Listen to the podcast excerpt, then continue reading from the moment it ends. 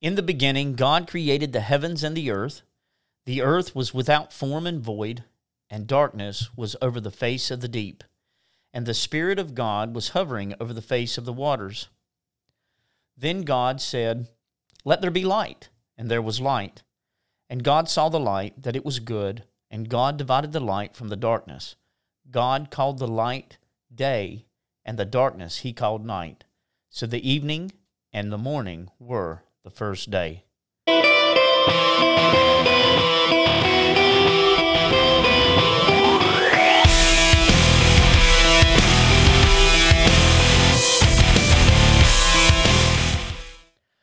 Welcome to Conversing with the Text. I'm Michael Ware, pastor of Holly Ridge Presbyterian Church in Blacksburg, South Carolina.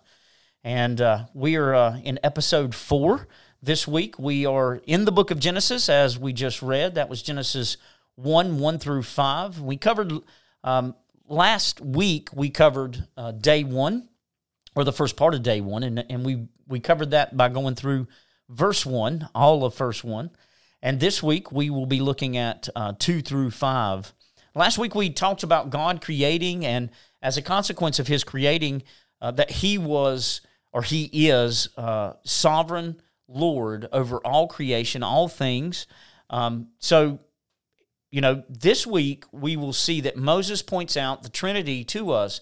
From these verses, we'll see that the three persons of the Godhead working together to form our universe. But before we get started, I want to invite you to like and share this podcast and be looking for more content to come. Um, in verse 2, we are introduced to the Holy Spirit. So we have this picture of the Spirit hovering over the creation. And, you know, when, when we think about that, we, we should think about heaven and earth as a real thing, right? So, you know, last week we we dealt with with God and you know how we should see uh, and how we should defend God. You know, we, we we should presuppose God in everything that we talk about and do. So, um, you know, but now we we want to see that that when God when it says God created the heavens and the earth, uh, those are real things, right? Because what we'll do is we'll begin to think of the Spirit God uh, you know, God Yahweh as as this this spirit and heaven is, you know, just it's not a real place. But but that's not true. you, you can't go to an unreal place. So, so wrap your mind around the idea that God in day 1 created his heavenly abode. So the place, his his throne room, as it were, and we're going to see, we're going to we're going to talk about it being a temple or a sanctuary uh, as we go through the the rest of the text. This is a real place. God created heaven and earth. So we're you know there's a sense in which we're going to see that the expanse, uh, the heavens. You know, there's going to be multiple places called heaven, and and the reason is is it's it's you know a shadow the sky is a shadow of of you know god's heavenly temple. And and so it's named that and we we're going to see these three parts of of creation and all this as we go. But the thing that i want you to understand i want you to get in your head this there is there is a heaven and it is a real place and it really exists so it's not it's not this um, you know, it, it, I don't I don't want you to get I don't want you to get in this this idea that it that it wasn't created. You know, it it is a place just like the earth, just like the universe, and and it exists outside of that. So here we have all of creation, right? All of creation, everything that it contains. So so let's let's back up a second because you need to understand this. The, the Hebrew doesn't have a word for like universe. Uh, so cosmos uh, in the Greek, you know, would be world uh, or universe or you know all of creation. And so when we say when the Hebrew says heaven and earth, what it's telling us is everything. God created the universe. He created everything that, that the universe contains. And so now we have the universe in in and, and it's condensed and it's covered with water. The earth is contained in that, and then on the outside of that, we have heaven. And we have the the Holy Spirit hovering over hovering over the the creation. He's he's hovering over right the the creation. He's in the uh, glory cloud um, that you know we'll we'll see later in in Revelation uh, in the in in biblical Revelation, not the book of Revelation. We see uh, the glory cloud there. So what is he doing? You know, what is the Holy Spirit doing? Well, Calvin and Henry both say that the Spirit is pictured in the Hebrew as blowing, fluttering, or vibrating the creation. And so it gives this picture, it's this, a brooding, you know, like a, like a bird broods over her chicks or over her eggs. And so what's happening is, is the Holy Spirit is vivifying creation. He's preparing it uh, to, to bring forth life. And, and we need to understand that, that the Holy Spirit is a person. He's not here pictured as a force or anything like that, but we do see that, um, that he is connected to wind and uh, blowing, this pneumatic understanding of, uh, you know, that's where we get, that's where we, you know, pneuma is where we get that picture from. Um, and so the earth has no shape and no content. It's without form and void. Um, so that so that God was taking hold of His creation to change this condition. Now, what's going on is is the the the heavenly throne room encircles the creation, and God in His glory cloud, the Holy Spirit's you know hovering over and and is breathing life. You know, that's the picture. He's breathing life into the creation. Right? He's gonna he's gonna blow on man. He's gonna blow into man's nostrils the breath of life, right? That but see here he's he's vibrating, he's brooding over, he's he's energizing the world so that when he says, you know, let land come, let let you know trees grow up, um, or you know come from the earth. This is where that that comes from. The Holy Spirit is is making it alive. He's bringing it uh, to life. Now, the best pattern to see this, or the the best way that we see this, is how He is actually uh, working in in the church. So He's taking hold and He's bringing change. He's changing what's there, um, and He does this in His church and in, in and in his elect. So what we what we'll see is is there's points and times in history where God uh, takes his people and he he takes hold of them and he begins to change them. And the best way that we see this is he does this as we corporately worship together. When when we're in worship together, God is taking hold of us and through his word and through his Holy Spirit, he is changing us. He is he is cutting out things and he is rearranging things and he's washing us and he's remaking us. And so this is the this is the pattern that we see. He takes the the dead who who have no spiritual good in them at all, right? And he begins to make them alive as the Spirit blows into their formless hearts. John 3, 7 and 8 say, Do not marvel that I say to you, you must be born again. The wind blows where it wishes, and you hear the sound of it, but cannot tell where it comes from and where it is going. So is everyone who is born of the Spirit. This is what God does, right? You have to be born again. You have to be born again. So, so what has to happen is God the Holy Spirit has to take hold of you and he has to breathe life into you so that then you can receive the word of God and believe it and believe it. It's not just that, see, because I think that we, we've really messed up the idea of faith. Uh, to, to be honest with you, I think if you listen to a lot of teachers today, faith is just this simple believing. You just you just have to believe that Jesus uh, is the Christ and that He died for our sins and raised uh, from the dead, and that just simple intellectual assent will get you to heaven. And I, I think that that is a, that is a bad way to look at it. Now, yes, the Bible does present it as that simple. You believe these things, you but see you you you all if you if you use that only as your definition, then the problem you're going to have is you're going to leave out what Paul tells us later in Romans, right? We're going to go through Romans road. Well, let's use all of it. He says that uh, with the mouth you confess after you've believed with your heart. So you're you believe in your heart and then and then you confess with your mouth. So there has to be this belief. But now what we're going to see when we get to the creation of man uh, and and woman in Genesis two, there is there is this need of absolute childlike trust because because we we don't often think about the fact that Jesus Christ had faith. Jesus Christ had faith. And that faith was a perfect resting in God faith, right? Like a child. When, when you tell a three year old that will burn you, right?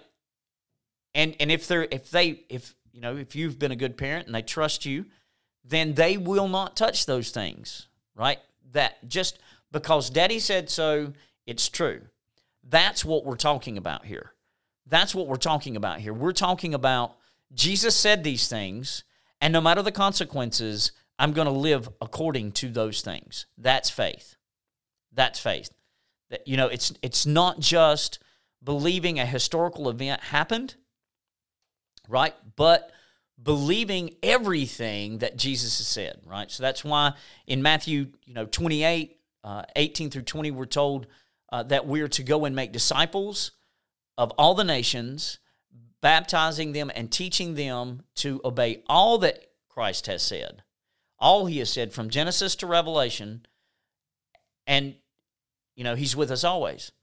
So it is a not just a it's not just God takes hold of us and makes us believe that in 33 AD Christ died and raised again and now is seated in the heavenlies, but but that we also can and are seated in the heavenlies and we worship him according to his word and we believe what His Word tells us about life, about wisdom, about sin, and we live according to those truths.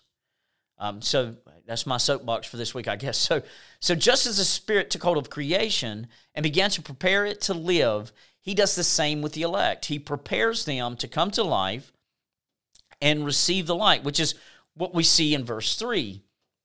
So God brings the light, which is a picture of the true light, Jesus Christ.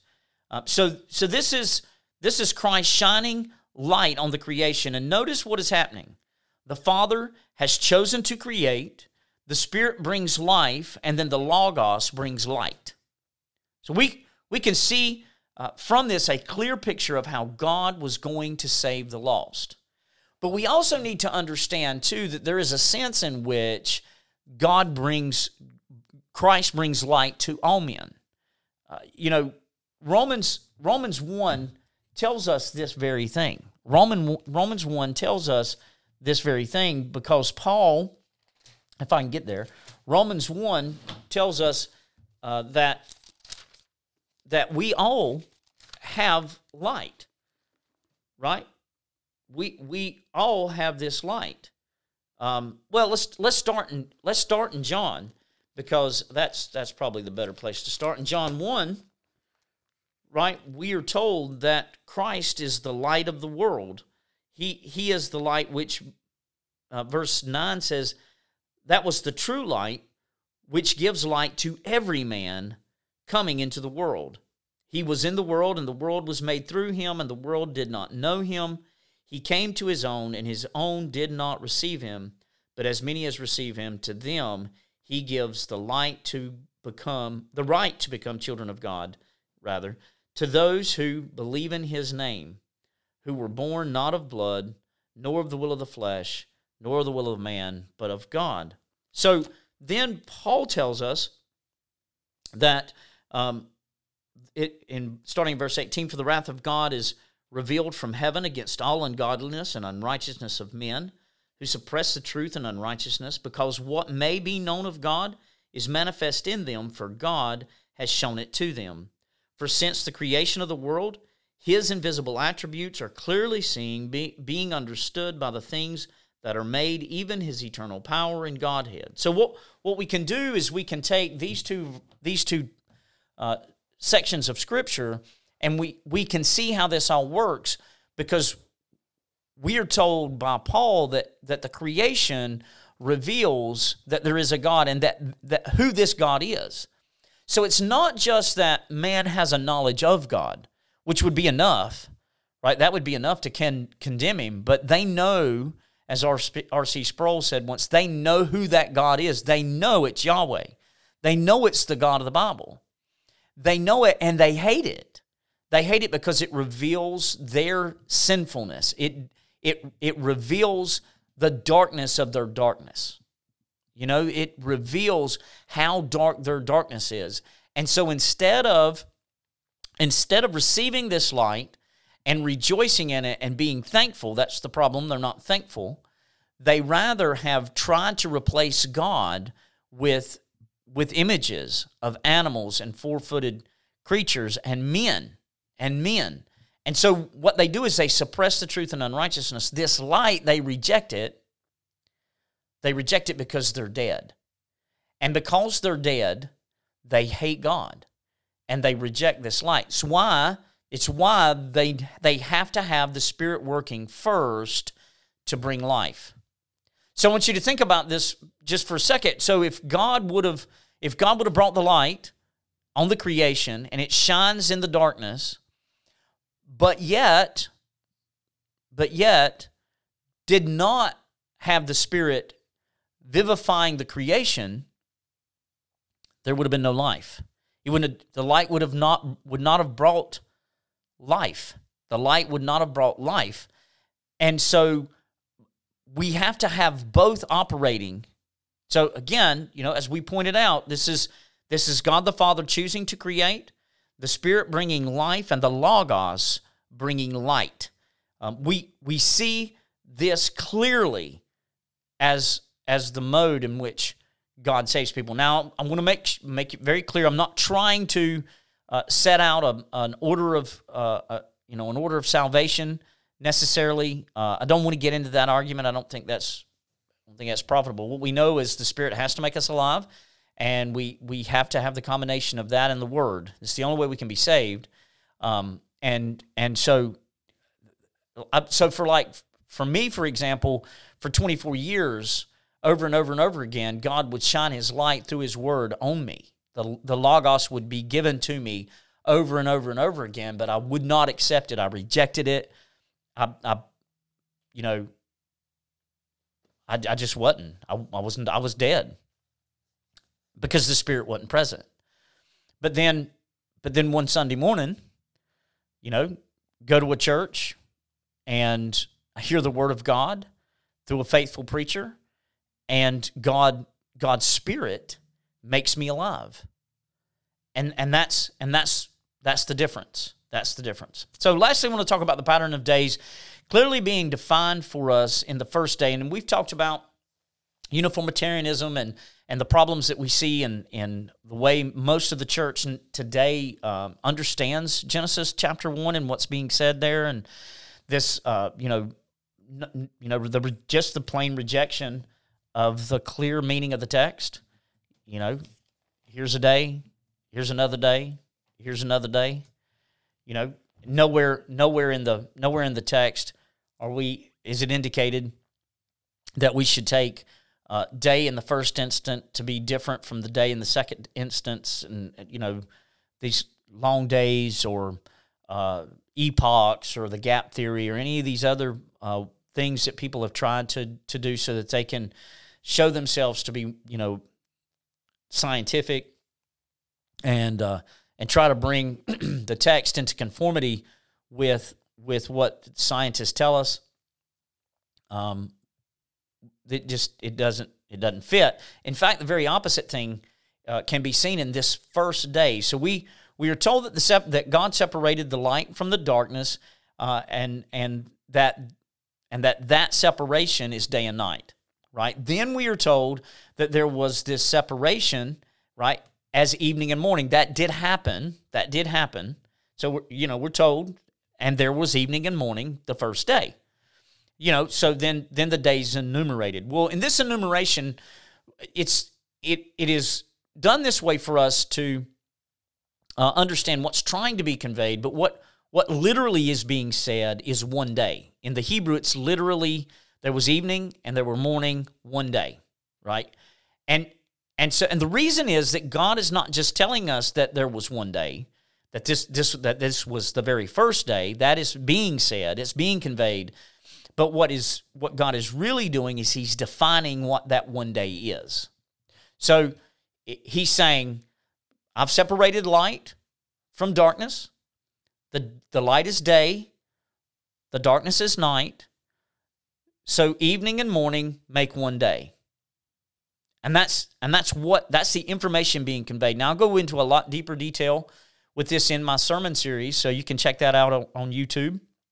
Uh, it's Holly Ridge Presbyterian Church, and uh, you you can you can see the full argument uh, as I as I present it uh, on uh, the fourth uh, sermon in in no the third sermon in in Genesis.